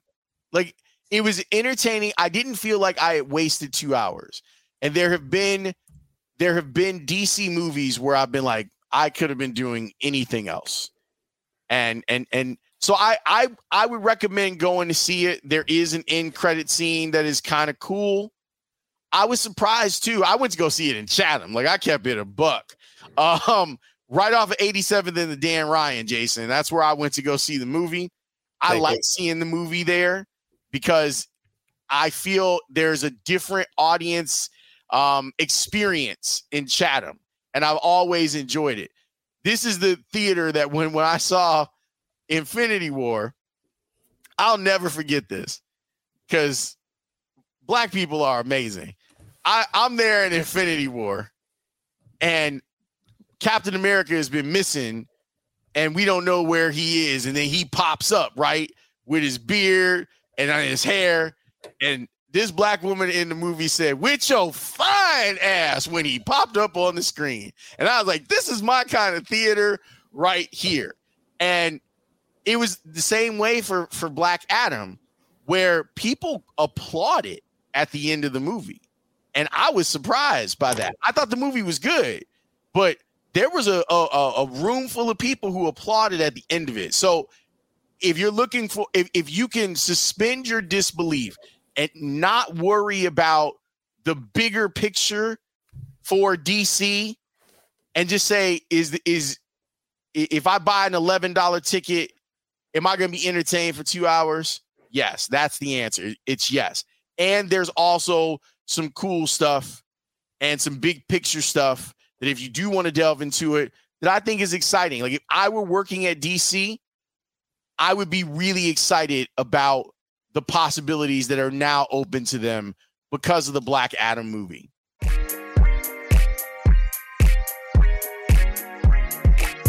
Lawrence, it's time for your favorite song. I love this song. You, you tell him. You go ahead. You can. You send it.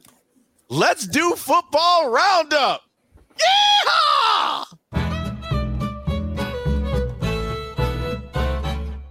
Football roundup. Come on, it's time to play football roundup. brought to you by BetMGM on a sports adjacent podcast. It's a great song. Uh, I love the I love the yeehaw. That was you were you're so into it. I love that, Lawrence. That's what we need. We need someone with total buy-in. This you've come around. You started the show. You started the show at uh, why didn't you call these other 10 people to do this instead of me? And now here we are at this point. You're going, yeah! I love it.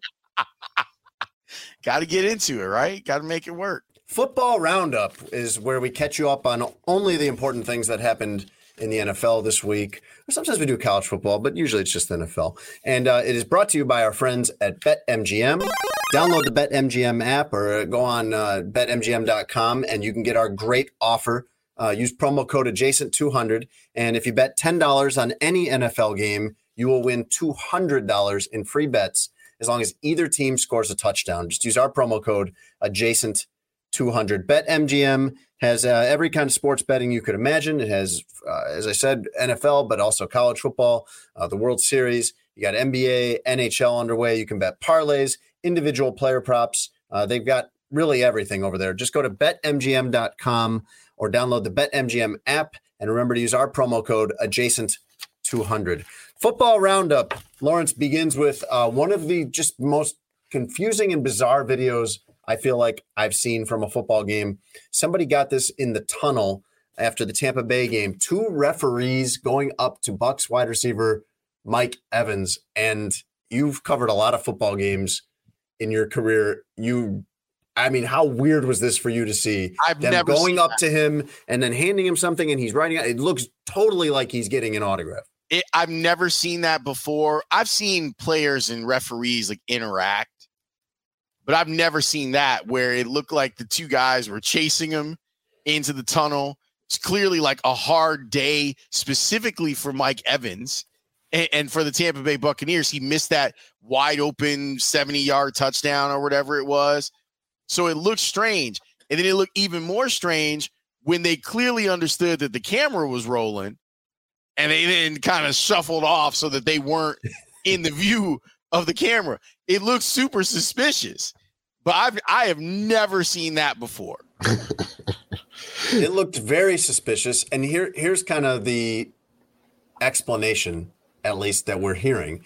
The NFL is saying only that these guys were not getting an autograph or that they were not doing anything. Yeah, that they were not getting an autograph. The NFL said this in a statement, but provided no details about what actually was happening because this is really weird.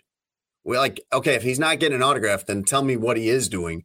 Um, then NFL Network reports that one of the refs, the side judge, Jeff Lamberth, is a fellow Texas A&M alum like Mike Evans and uh, wanted Evans' phone number so he could pass it along to a golf pro for lessons. Mike Evans didn't say he was asked, uh, and he didn't say exactly what they were doing, but he said I wasn't signing an autograph, and we were talking about golf.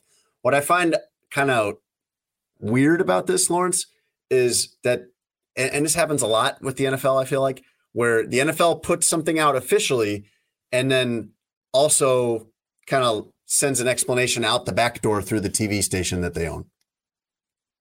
Like, why not just come forward and say officially what these guys were doing? Because this goes like it go it. Why is anyone bothered that these guys are getting his autograph? Because they're worried about favoritism and compromising the integrity of the game as far as gambling is concerned and other things are concerned. Like, why not be totally open about what this was instead of having it kind of leaked out the back door on NFL Network? Yeah, I, I, I mean, honestly, to me, even the explanation is something that you should be worried about because you're drawing a connection between an official and a player. Yeah, and you're drawing attention to that connection between official and player. And and I would still, if I were another player, I'd be like, well, wait, I get that you weren't asking for an autograph, but you were like doing a You thing were, you were buddy buddy with him. Right. And so how can I be sure that I'm going to get a fair shake? And with the NFL's con- uh, like their connection with all of the different gambling sites, they have to be extra vigilant. They have to be extra vigilant. I'm surprised that they didn't I know even let's let's give them the benefit of the doubt.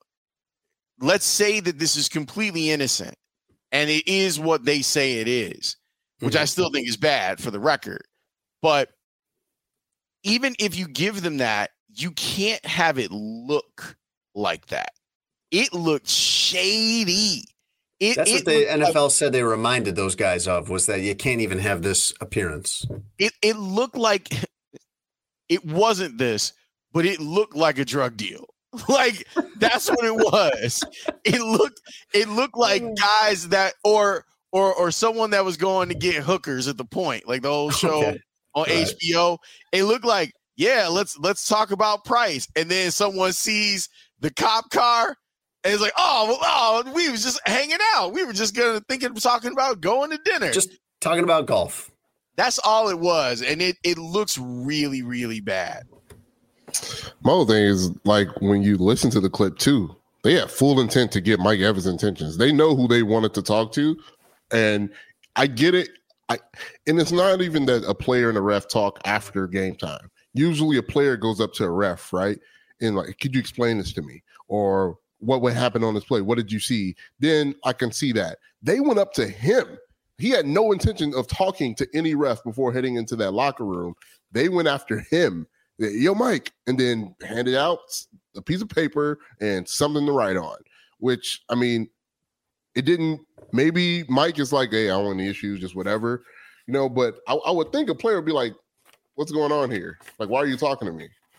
Like so i mean they must have had some prior relationship other than just that game that that ref was happy i mean did he did mike know him already? Did they already have like a previous conversation you know about this? Because it went down kind of smoothly. There was no Mike Evans didn't look upset. Right. yeah it, there was no awkwardness in the interaction. He just was like yeah I imagine that what probably happened was one of those interactions that we do see, like before game, where he's mm-hmm. like, "Hey, Mike, I need to talk to you about something after the game. Can we talk? about it? Eh, can you give me a minute after the game? You know." But any of that stuff still makes it seem as if there's something untoward going on, and that's the concern.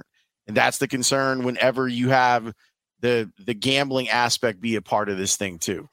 It's not a I good do, look. I do believe that they weren't getting an autograph though, because uh, in hindsight, now watching the video again, it's like it's not like he had a framed photo of Mike Evans that he pulled out to him sign. He just pulled up some paper out of his pocket. It's like if you were at the airport and like I don't know who would be a celebrity you'd want to see, Lawrence. If you were if you were at the airport and uh, Rock. and you saw the Rock walking around, you'd be like, "Oh man, what do I have? What do I have for him to? Maybe he could sign my my boarding pass or something, whatever."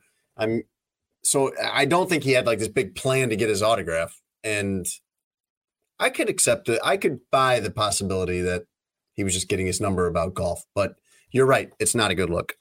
Uh, speaking of bad looks, do you remember when Colts owner Jim Irsay said, I believe this was after the Carson Wentz experiment, which followed the Philip Rivers experiment. He said, No more of these stopgap quarterbacks. That's it.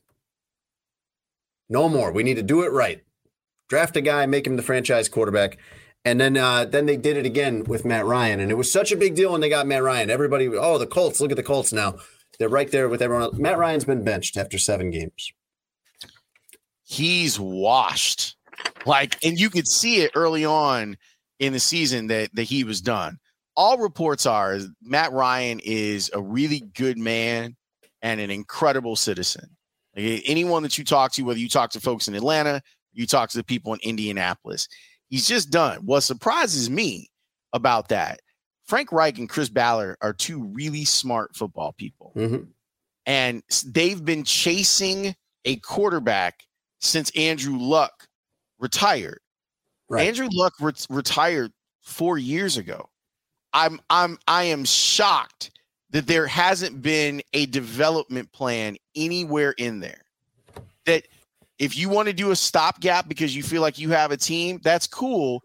But why weren't you also then looking to draft quarterbacks that or find find a quarterback that you think is worthy of development that is then sitting and learning under Philip Rivers?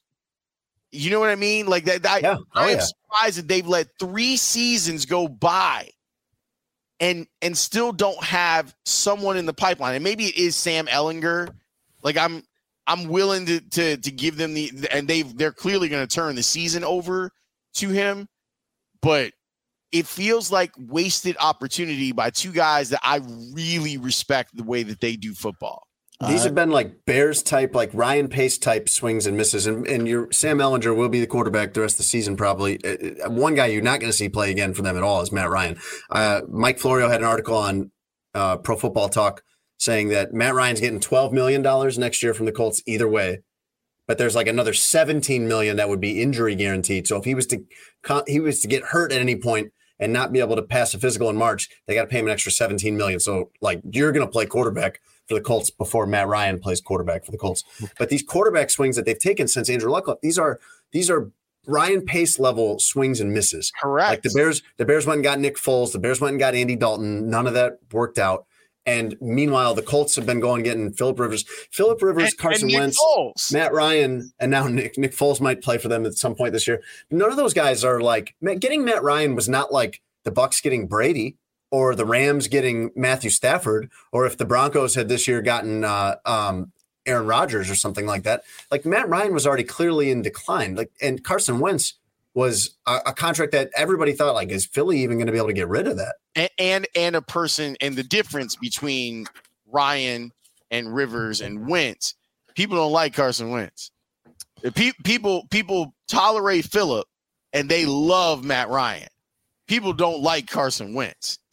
So so you have you have all sorts of mistakes in that in, in, in them trying to fix that position. I uh I don't mind how they gone about it. Uh, and here's why: finding that guy when you had that guy is hard. Like, how many franchises are able to get a generational quarterback or have had one? Bears never had one. Like, entire franchises have never had a franchise, a, a real franchise quarterback. And I think they understand how difficult it is. And like losing a generational talent at quarterback in the prime of his career, I would say it takes more than four years to kind of come back from that, especially when they've built up the team to be so good. Like they, the only, and we all know those guys, the V quarterbacks, are found in the first round near the top of the draft. Where they were drafting because the talent around the quarterback was so good on that team, they were never going to be able to you know, get one of those guys unless, you know, they package up or trade up or decide, hey, we got to just tear this thing down so we can get that guy in the draft. It's very difficult to find that guy and then try and find, uh, take a swing at a talent to hopefully find out to, to develop him and hopefully he's good. Like, Yeah. when your team is already ready made to go, it's, it's Look, look. difficult. I'm going to give you an example, and it's going to be bad because it looks like this this guy was bad. Where was their Kenny Stills? Wait, wrong guy. Kenny Stills, the Wrong- wide receiver? wrong- No, the, the, I'm thinking the backup for uh for Minnesota, the one that got run out of town. Why why did I call him Kenny Stills? Uh, Now I feel bad. Like exactly, it's the, the total point. God, what the kid from Texas A&M that that that Mike Zimmer did not want to play and told people that he didn't want to play, and he was a second round guy. That's the type of guy that I'm talking about. The Colts needed to have in the pipeline, and then find out can he play or can he not play. I really hope his first name is Kenny. Is it? Are you thinking of Kellen Mond? That's who I'm thinking of. Okay. Yes, it- with a K. Where was there Kellen Mond? That's who. He did go to Texas A&M. All right, good. Uh, where, on- on where the was, on- where was that guy? Where was there? what? Where was there Bailey Zappe? Yeah. Fourth fourth round pick.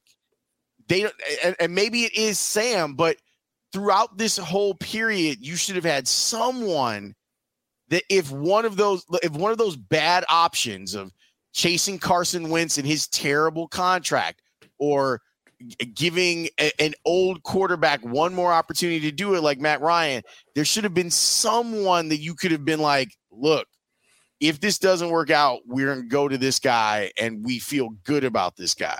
Geno Smith. I mean, Geno Smith is uh, uh, going into week. I want to say it was week six. He was number three in QBR in the league. I don't know where he is right now, but Geno Smith is a really interesting thing. I want to see it play out for longer than seven weeks. But his career was cut short by weird stuff. Like, obviously, you have some bad play. He got hurt.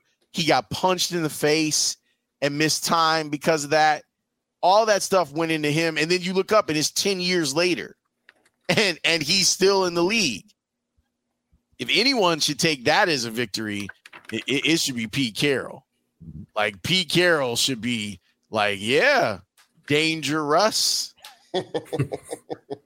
Mr. Unlimited. Now he's doing high knees on airplanes and stuff. Like, could you could you imagine? That was a, that was the story imagine? today that he was working out and uh, stretching for like four of the eight hours on their flight to London. Could you, uh, Tony? You have now been a, a hall monitor on an airplane. Um, uh, Exit row captain. Could you imagine some some some hustle dork doing that on on your plane ride? no. What are you doing? Sit down. Sit your dumb ass down.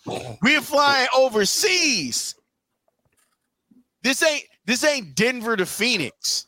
Yeah. You know, this is this is Denver to London. Football Roundup is brought to you by our friends at BetMGM. Download the BetMGM app. Use our promo code adjacent200. If you bet $10 on any NFL game, as long as one of the teams scores a touchdown, you will win $200 in free future bets. Use our promo code adjacent200. BetMGM, the king of sportsbooks.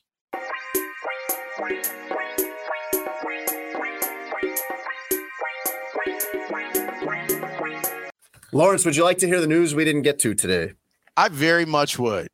Let's start in the NBA. Uh, you're going to be shocked.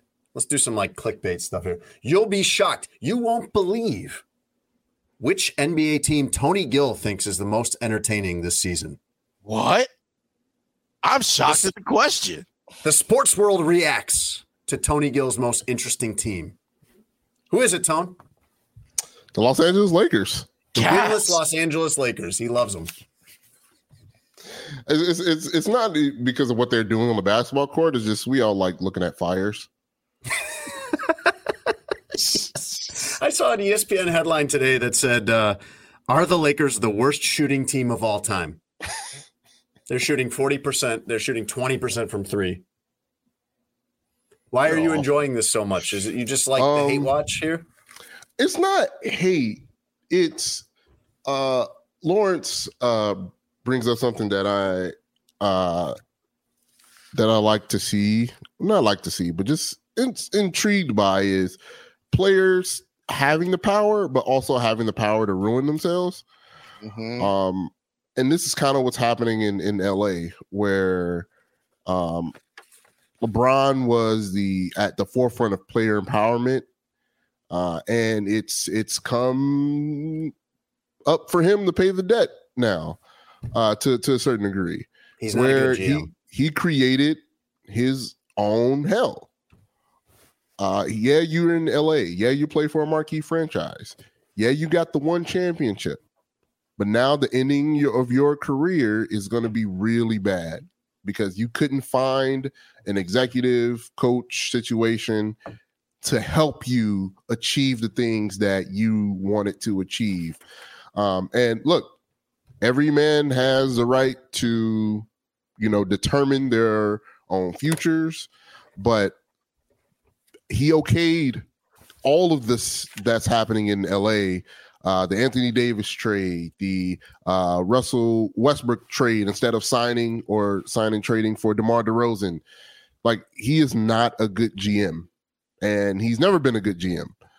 Um, so th- it's it's fun watching this all kind of crash and burn. And no disrespect to LeBron, I think LeBron is, you know, the greatest, or if not the second greatest player, or third greatest player. People throw Kareem in there. Uh, but this ending isn't going to go the way that we all thought it would, and probably like he thought it would. There's been a lot of drama with Russell Westbrook as usual for them, and uh, my fa- one of my favorite players. He uh, is my, favorite player. in his prime was my favorite player. Uh, it's not really that fun to how. watch anymore I don't see how. He was- how you guys you know- like him.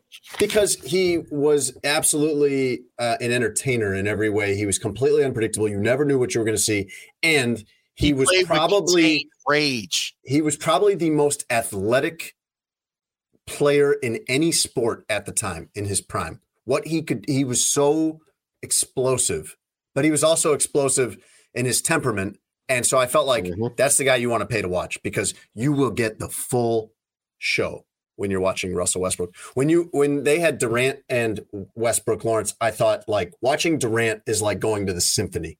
Yep. Watching Durant is like watching a, a the the great the world's greatest violinist and just being in awe of the grace with which he plays the violin. But then Russell Westbrook was like, "Hey, you guys, uh, I got some fireworks. You want to go shoot them off in the parking lot?" And I was like, "Yeah, I do. I want to see that too. Yeah, that sounds super fun too. Like I, I'm in with both." Uh, I thought, I thought you were gonna, I thought you were gonna say that he's like a metal band, like a great metal band. But Nah, he right. just happens to have some firecrackers that he bought, and he's going to do some stuff with it. And he's I, got a see what- trunk full of fireworks. That's what Yeah. he's got. I want to see what he does with them. Yeah. Uh, he, he was mad at Darvin Ham, their coach, because uh, because he's been benched, of course. And Darvin Ham says, "But "I don't have time for people to be in their feelings." And he was blaming Darvin Ham uh, for an injury that he had because Darvin Ham played him off the bench in a preseason game the week before. Uh, it's it's really not going well, and they might fix it after this year, though, Tone, because they get out of that contract at the end of this year. They're paying him like forty-seven million dollars this year, um, but they uh, they are winless as of this recording. I think they play the Nuggets between when we record this and when it comes out, so that's Damn. probably zero for four right there. What I Um, don't like about it is that he's kind of set up as the fall guy on this, that everything is his fault. That's why the Lakers are struggling. Really, the, the dude whose fault it is is a dude that, that Tony Tony played against in high school, Anthony Davis. That's whose fault it is. Well, nobody That- will talk about that. better. That's Nobody will his talk fault. about that. I mean, He- Russell Westbrook is their biggest problem, but it's not his fault. He's the problem. Ant- Anthony Davis was at the summit when they were in the bubble, and if you look at what he's been since then, it's it's been like it- precipitous drop. But he's never was that what he was in the bubble. That's the thing too. It's like he never was able to shoot that well ever. And again, no crowds, uh, shorter line of sight, all that stuff matters in in, in, a, in shooting the basketball. He's never shot that before ever before, and he's never shot that after. Yep. So I get when people say like, look, that's a legitimate championship in my opinion. But when people say, you know, there's some questions about it, there's one of the questions. That guy has never shot like that ever before in his career. So, and also his injury history. So, it's going to be interesting what what happens to the Lakers the next few years. You guys hyped about Fyre Fest 2? Wait, what? You remember Fyre Fest? Oh yeah.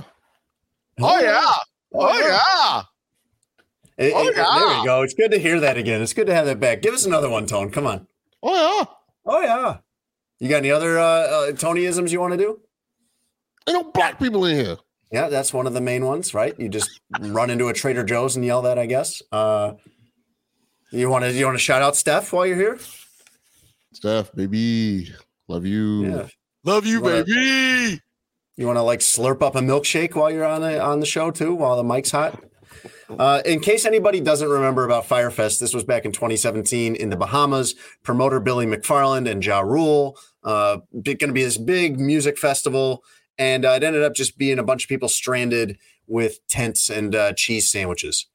Billy McFarland pleaded guilty to wire fraud, uh, six years in prison, $26 million had to be repaid. Netflix had a big documentary on it. Uh, anyway, he's out early. He got released in March and uh, he wants another go at it. So maybe, Lawrence, uh, we could do uh, a remote from from Fyre Fest 2.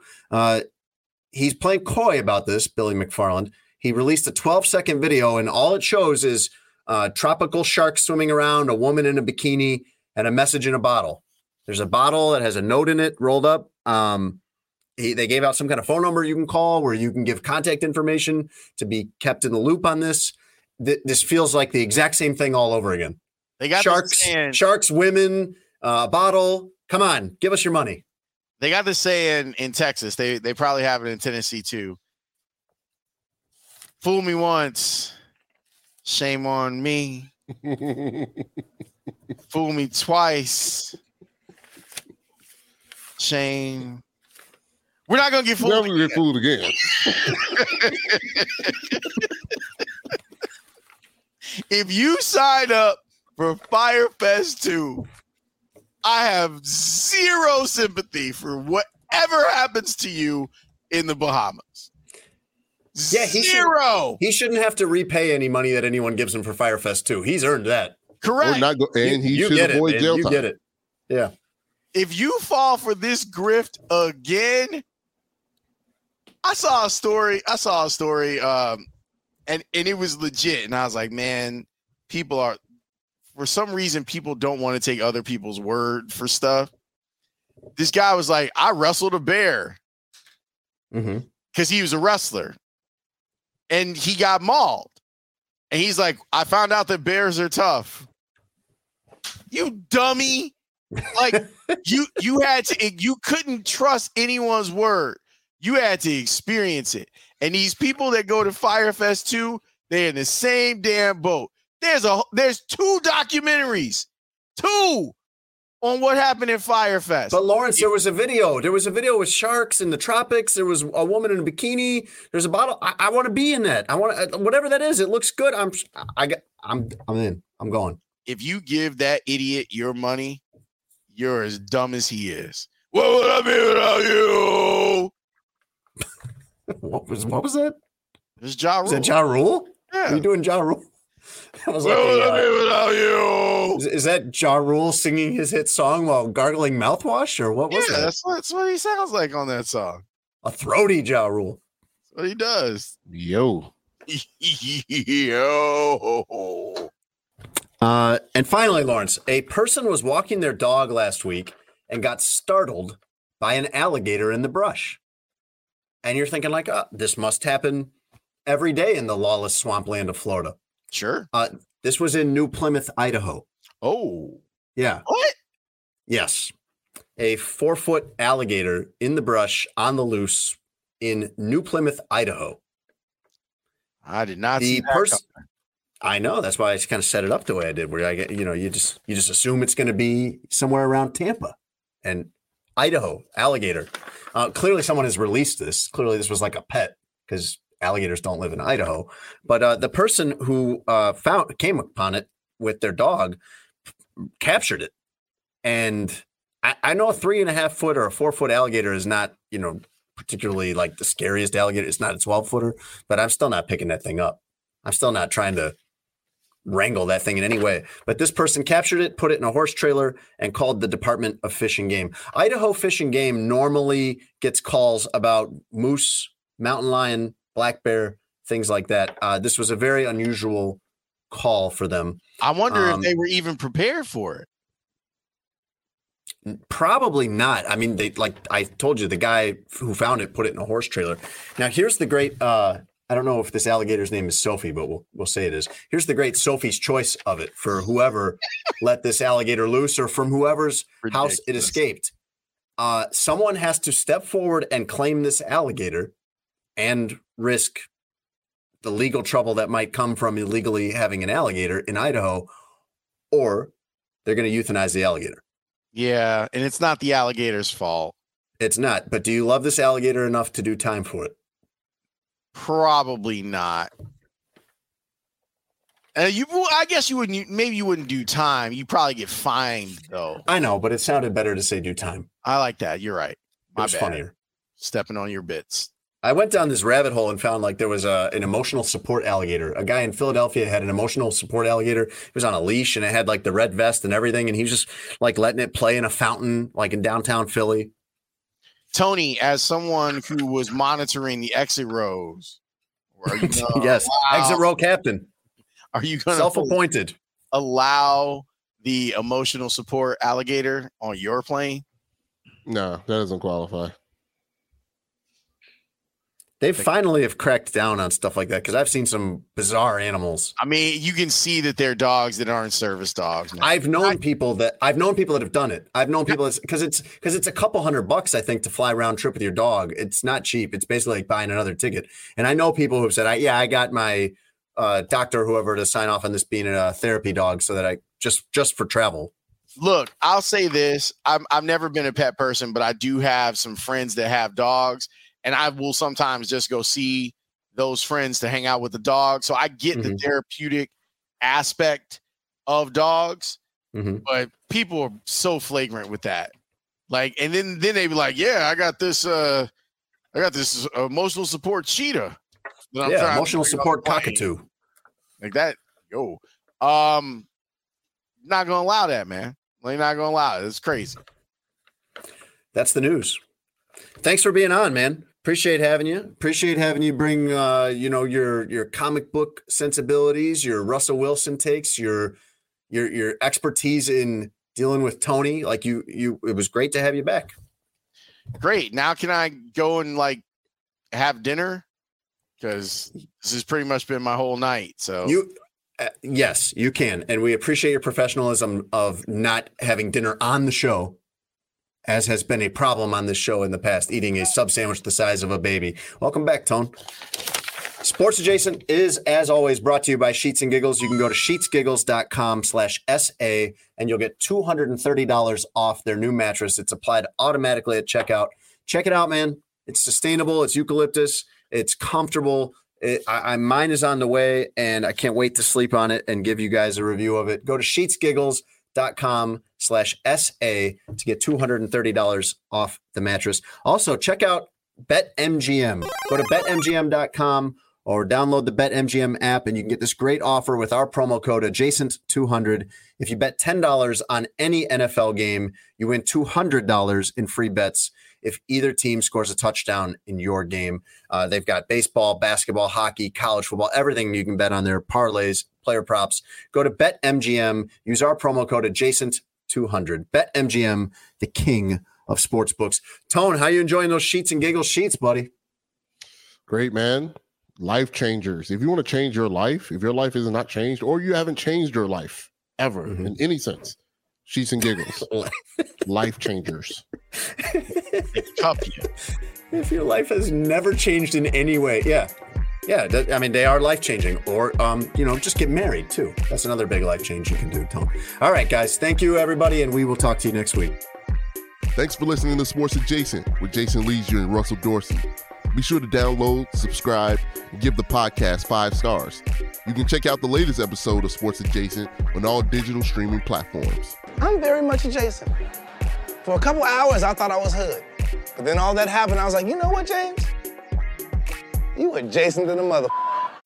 As humans, we're naturally driven by the search for better. But when it comes to hiring, the best way to search for a candidate isn't to search at all. Don't search, match with Indeed. When I was looking to hire someone, it was so slow and overwhelming.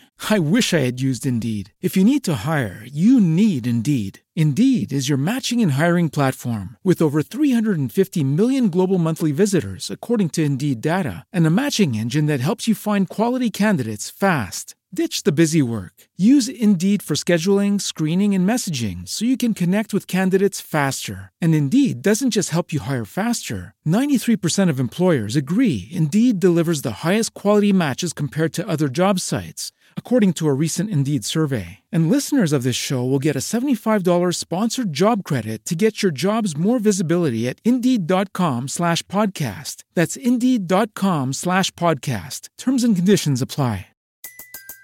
Everybody in your crew identifies as either Big Mac Burger, McNuggets, or McCrispy Sandwich. But you're the filet fish Sandwich all day. That crispy fish, that savory tartar sauce, that melty cheese, that pillowy bun. Yeah, you get it. Every time. And if you love the filet of fish, right now you can catch two of the classics you love for just $6. Limited time only. Price and participation may vary. Cannot be combined with any other offer. Single item at regular price. Ba-da-ba-ba-ba.